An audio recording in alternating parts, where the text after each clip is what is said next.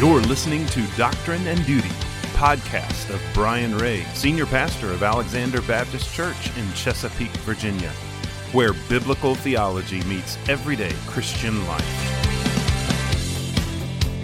Good morning, midday, afternoon, evening, whichever time zone you find yourself and whatever time you have chosen to plug in.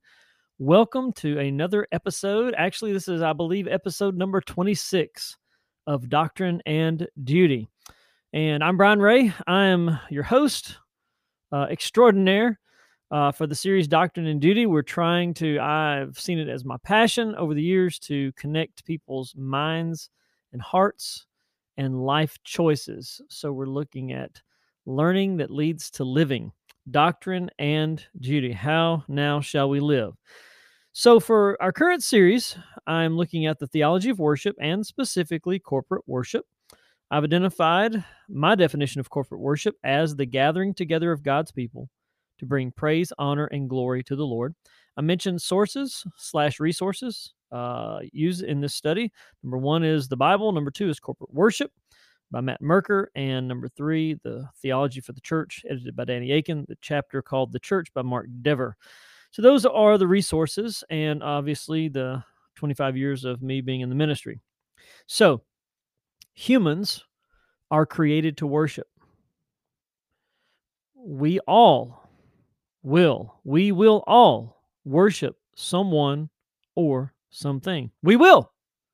There is no getting around it. We are geared, hardwired as humanity to worship someone or something. Now, we can get it wrong over and over and over again, and we can squander our lives, or we can get it right and we can worship the one true living God through the Lord Jesus Christ and in the power of the Holy Spirit. That's right, the Holy Trinity.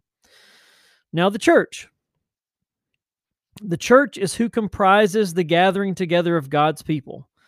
So, my definition of corporate worship is the gathering together of God's people to bring praise, glory, and honor to the Lord. So, the church is the who that comprises the gathering. It's much more than a building, much more than a campus. And I know that we say, hey, I'm going to church. But literally, we could say the church is going to church. In other words, the gathered ones, the assembly, we're the ones who've gathered together. We are going to the church, to the church building, to the church campus. Now, um, in corporate worship uh, and the book, literally corporate worship, uh, Matt Merker's book, there's a quote, and it says this We gather to edify and to be edified. Now, that word there, that's one of those uh, spiritual words, some of that church speak.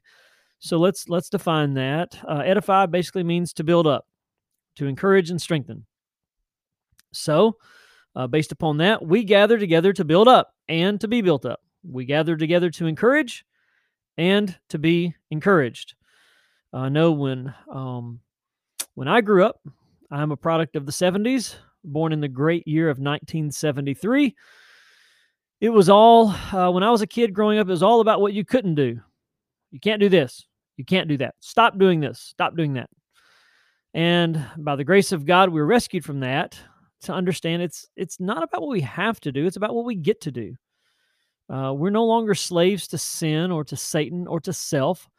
We are slaves of Christ, and now we are free. And the Bible says, Jesus says, if the Son sets you free, you will be free indeed. And so we are free to come to church. We are free to gather as the people of God. We are free to worship. We are free to worship corporately. And God has set us apart uh, for just that. Now, what does even the word church mean? Ah, I'm so glad someone asked that question. So, church, in the technical sense of the of the Greek word, is the word ecclesia, and it comes from two words, uh, ek and kaleo. Kaleo means to call, and ek means out of. And so, quite literally, it means to be called out of or to call out of.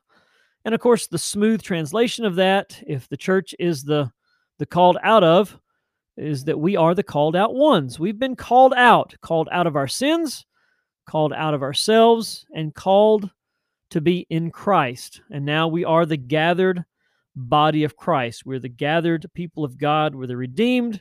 We are the regenerate. We are the saved. We are the family of God. And I'm going to go over some of these these terms later on. But um, this is a the second part of a multi-part uh, series on worship, the theology of worship, corporate worship, a very very important subject uh, for those of us who are living on planet Earth at this time coming out of a pandemic. So let me encourage you to find yourself desiring to worship the Lord with the people of God.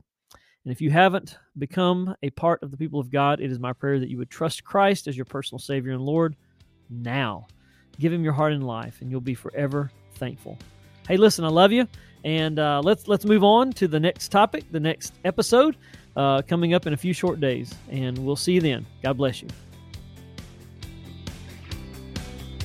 You've been listening to Doctrine and Duty, a podcast of Alexander Baptist Church, located at 4316 Pamela Court, Chesapeake, Virginia.